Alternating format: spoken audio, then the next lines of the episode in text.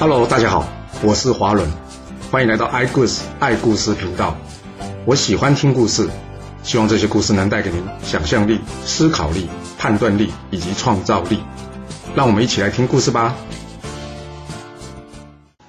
我们上次说到呢，中原诸侯大乱啊，这弑君的事情呢，好像传染病一样，一个接着一个。那这次又轮到谁了呢？又轮到了齐国啊！诶，我们不是才说齐懿公刚刚篡位吗？没错，接下来就是轮到他了。这齐懿公呢，篡位之后呢，心里想：嚯，我花了这么多年，好不容易当上国君，现在应该要尽量先享福才对啊。接着，他开始纵情于酒色，并且呢，有仇报仇，有怨报怨呐。他先是呢，修理这管仲的族人呐。为什么？因为当他还是公子的时候啊，有一天与大臣发生争执，结果这个案件呢交给管仲裁判，但管仲呢却判他输了。他当时因为呢他老爸齐桓公还在，不敢多说什么。现在他可是一国之君呐，他可没必要再忍这个气了。所以呢，他将管仲的族人的封地呢无缘无故的呢去减去一半。管仲的族人知道了这国君呢会没完没了的整他们呢，所以怎么样？大家在讨论之后呢，做了一个决定，全部迁往楚国去避难了。这管仲的子孙竟然跑了，这让齐公有气没处发。他接着呢，将这股怨气转向当初跟他争执的大臣身上。不过因为这大臣已经病死了嘛，那应该怎么办呢？别以为死了就没事。齐公呢，找人把他的尸体给挖出来，然后打碎他的脚骨，丢回到墓中去。他问这大臣的儿子秉处说：“啊，我这样处罚你父亲，你觉得怎么样啊？合不合理啊？”说真的，这不是像拿着刀架在你脖子上问你话吗？这秉处回答他说：“主公，我父亲生前犯罪啊，没有被处罚，已经算是很幸运了。我怎么会有怨言呢？”齐公一听，嗯，好，很识相，肯认错就好，那我就不再追究你的罪了。这齐义公呢？除了毁损大臣的尸体啊，他还强赠大臣颜值的妻子啊。一天，他听说大臣颜值的老婆长得很漂亮，他就借故呢，把颜值的老婆找进宫中，并且强制留他老婆下来。他叫人跟颜值说：“哎，我宫中缺人啊，需要你老婆留下来。要是你缺乏人服侍你啊，你就再娶一个吧。”颜值听到这个话呢，气得差点脑充血啊，但怎么样，他又无可奈何啊。没多久，来到了夏天，于是天气实在是有够热的，所以呢，这齐懿公呢叫这秉处为他驾车，颜值随行，一行人呢前往城南有个叫竹林池畔的地方去避暑。一旁的大臣低声的跟齐懿公说：“主公，你让这两人陪你不好吧？”齐懿公说：“有什么不好的？”那大臣说：“我怕这两人因为心里怀恨你，一不小心恐怕会做出什么惊人之举啊。”齐公一听，大笑着说：“你看这两个，一个呢，我毁了他爸爸的尸体，他吭都不敢吭一声；另外一个呢，我叫他把他老婆留给我，他都不敢拒绝。像这种没志气、没有用的人，你担心他什么？去去去！”齐公一面喝着酒，一面吃着菜饭，并且吹着凉风，哦，实在有够舒服的。不一会呢，他有点不胜酒力，想要休息一下。在一旁的秉处呢，看着这齐公睡着了，他心里想。是机会可以为他爸爸报仇了。不过旁边还有另外大臣颜值啊，这颜值不知道怎么想的。他想了想，于是呢，他折了一根竹子呢，去打这颜值的头，打了一下，颜值不理他。接着他又打了几下，为了不要打扰到齐懿公在休息啊，这颜值虽然很生气，但是他小声的回头问他说：“你搞什么？干嘛一直打我头啊？”秉处也小声的说：“哎呦。”我以为你没有脾气呢，听说你老婆被人抢了，你连吭都不吭一声，怎么现在竟然会生气啦？颜值一听呢，他非常生气说：“你说我老婆被抢，那你自己呢？你爸被人家毁尸，你就站在一旁，你做了什么事啊？”丙处看到颜值真的生气了，他说：“我不是不做什么事，而是还没等到机会。”他用眼睛看了一下齐懿公，颜值马上意会出他的意思了。秉处上前跟齐懿公的侍卫说：“你们还站在这边做什么？主公喝醉了，等他醒了之后一定会要喝水的，还不赶快去准备一些清凉干净的水？是要等到主公醒来发脾气吗？这侍卫一听，哎，对哦，赶快出去找水啊，不然主公生气可不好了。等大家都走掉之后呢，秉处一看，好机会，这下可没人了吧？他用眼光看了颜值一下，颜值立刻上前抓住齐义公的双手，而这秉处呢，则是拔出齐义公身上的佩剑，咔嚓一声，将齐义公的脑袋给搬家了。这随行的侍卫回来看到这画面啊，大家大惊失色啊！秉处大声说：“这公子商弑君篡位，我们是奉公子元的命令前来诛杀这叛臣的，谁要敢反抗，就是他同伙。”大家一听到这，吓得怎么样？一哄而散啊！接着，秉处以及颜值各自回家收拾行李，并且把家人都带上来，也朝楚国逃命了。一路上，秉处的家人跟他说。哎呀，你杀了国君，我们要赶快走啊！秉处却跟他们说：“别担心呐，这齐国上下的人民呢，都希望这昏君死。现在呢，我算是帮大家一个大忙了，他们不会来追我们的啦。真的不会来吗？”齐国的大臣听到齐公被杀了，有人建议要将这弑君的凶手给追回来。不过，这时国归父却出面阻止了。他说：“这公子伤弑君。”我们都没有人能站出来阻止，现在有人出面解决了他，我们怎么忍心怪罪他呢？大家听听，嗯，有道理，所以便放弃去追这秉处的念头了。之后大家讨论，嗯，还是立公子元吧，让公子元继位吧。就这样，公子元即位，是为齐惠公。齐惠公上任没多久呢，鲁文公也病薨了。为了与鲁国重修旧好，齐惠公在听到这消息之后呢，立刻决定派人去参加鲁国的丧礼。这鲁文公死后呢，位置则是传给他的儿子世子二。虽然鲁文公是这样安排了，不过呢，他下面有两位大臣呢，却不是这么想的。哪两位大臣呢？一个呢叫做仲税，一个呢叫做德臣。这仲税呢？又有人叫他东门税或者东门相仲，而这德成呢，德成呢，则是叫做叔孙德成，也就是鲁国三大家族叔孙氏的族人呐。之前我们在齐桓公的时候有说过嘛，这鲁僖公的时候呢，既有为了保护国君而杀了自己的哥哥还有弟弟，后来呢，鲁僖公继续保有他们三兄弟的封地，而这三兄弟后来呢，成为鲁国的三大家族孟孙氏、叔孙氏以及季孙氏。大家呢号称这三个呢为三环，而这叔孙得成呢就是叔孙氏的族人呐。这仲税及得成呢一听到齐惠公要来参加丧礼啊，那可得回礼谢谢人家，所以啊他们俩主动请求呢前往齐国回礼。见到齐惠公之后呢，齐惠公先是好奇问啊：“哎，你家主公的名字很特别，叫做恶，就是什么善恶的恶。一般人取名字都是用好听的文字。”诶，我想请问，这恶有什么特殊的意义吗？仲虽说，并没有什么特殊意义啊，只是当初呢，我家主公诞生的时候呢，先君曾经请人来帮他算过命，算命的说呢，他将来会饿死，就是怎么样遭遇劫难而死啊，无法当上国君，所以先君呢想帮他取名为恶，看可不可以避祸。其实先君是比较喜欢他的长公子，叫做公子窝的，不过，唉。齐惠公一听，嗯，啥意思啊？这里文公既然喜欢长子窝，那为什么不立他当国君呢？仲遂接着说啊，这是因为我鲁国国君向来是立嫡不立长啊，先君不敢违背祖制，所以到死之前都无法决定啊。其实呢，我鲁国的人民呢都不喜欢这世子二，都觉得这公子窝才是国君的最佳人选。明公啊。其实我这趟来呢，就是有个不情之请，希望你能帮我们改立公子窝为国君啊。若能成功，我鲁国愿意年年向齐国进贡，不敢有缺啊。齐惠公一听，非常高兴啊。他说：“既然鲁国人民也希望这公子窝上任，嗯，我应该要帮他这个忙哦。这样吧，我先与他联姻，来巩固我们的联盟，你们看怎么样？”这两人一听呢，非常开心。回去之后呢，将这消息告诉了季孙氏的季孙行父啊。季孙行父一听，哎，这不对啊！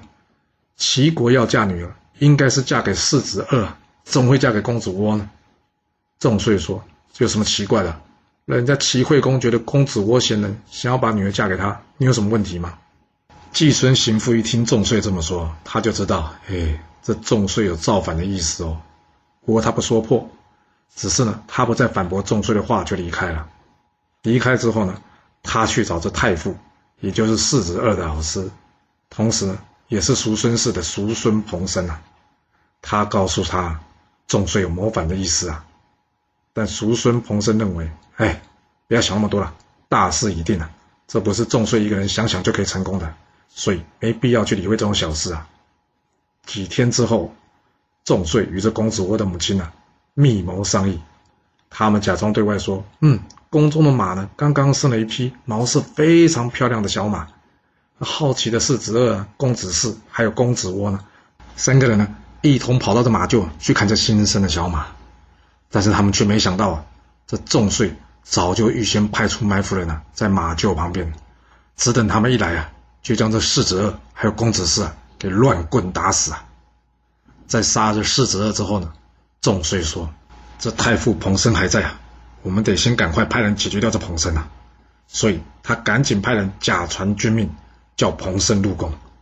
这彭生的家臣一听到主公急召彭生入宫，他知道有点不对劲了。他跟彭生说：“老板，不要入宫，今日入宫，怕是就是死期啊！”但彭生却说：“这主公有命，我怎么能说怕死而不去呢？”这家臣接着说：“若要真的是主公命令，当然要去啊，就怕这不是主公的命令了。所以老板。”我劝你不要去白白送死啊！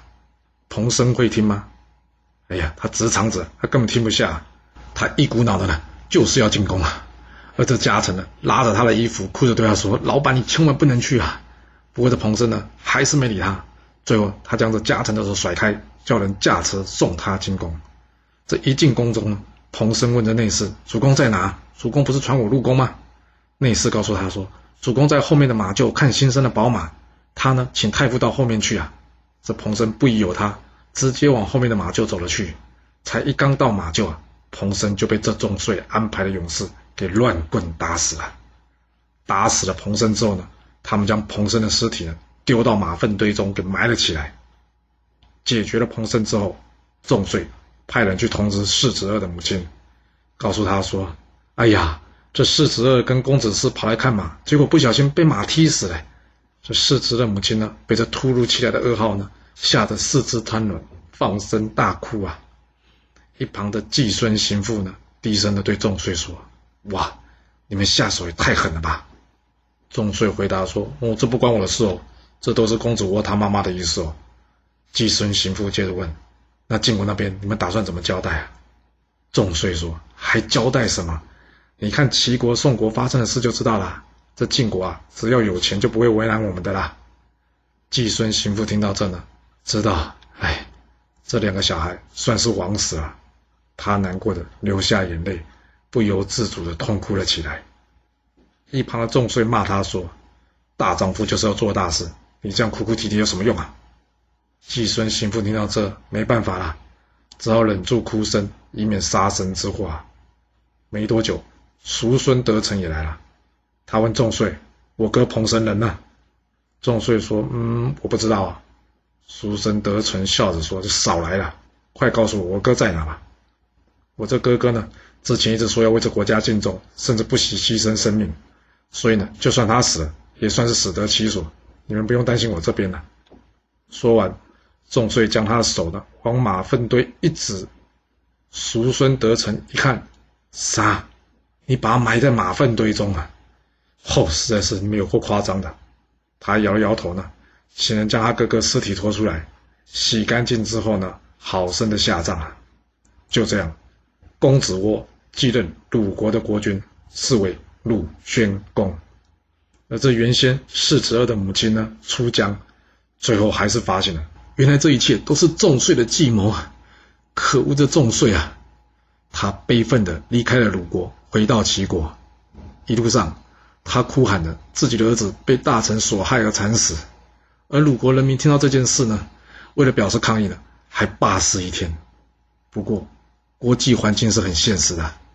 出江回到齐国之后呢，齐惠公并没有给他好脸色看，毕竟杀世子这件事，齐惠公也算是同谋啊。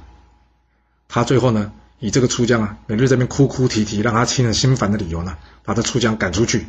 另外呢，建了一个房子，让他在那边终老。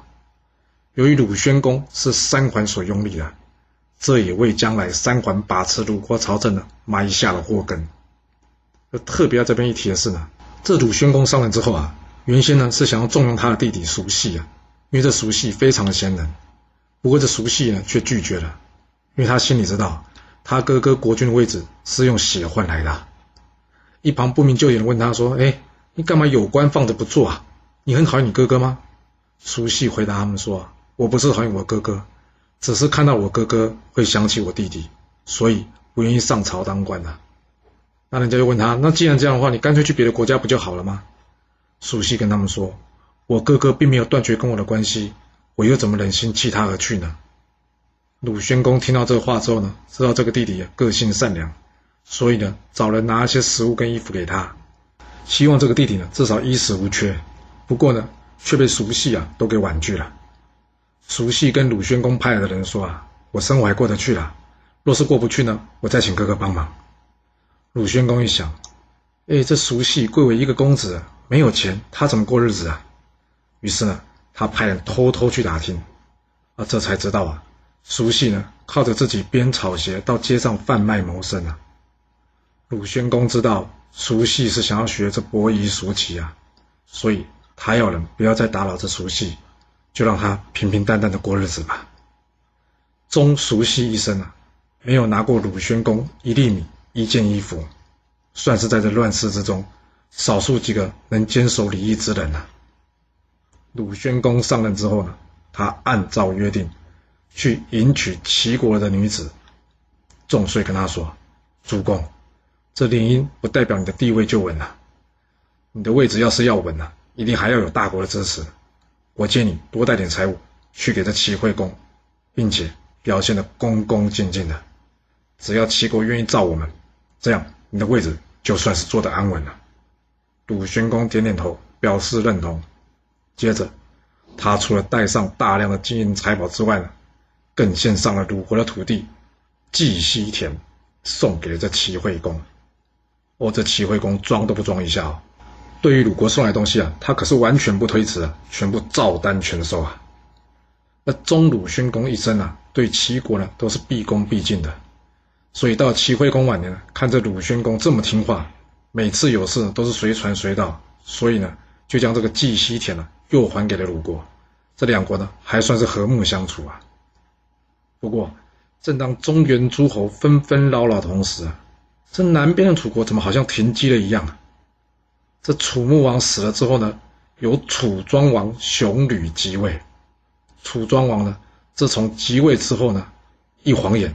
就是三年了，而这三年之间呢，他每天不是打猎，就是在宫中饮酒作乐，完全不理政事。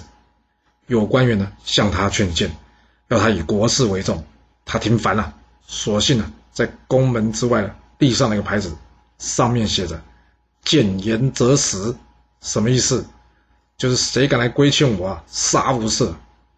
一天呢，这大夫申无畏啊，他实在是看不惯楚庄王的作风啊。所以他前来见着楚庄王。楚庄王看他正经八百的走进来了，他对申无畏说：“爱卿，你是来跟我一起喝酒聊天的，还是要来规劝我的？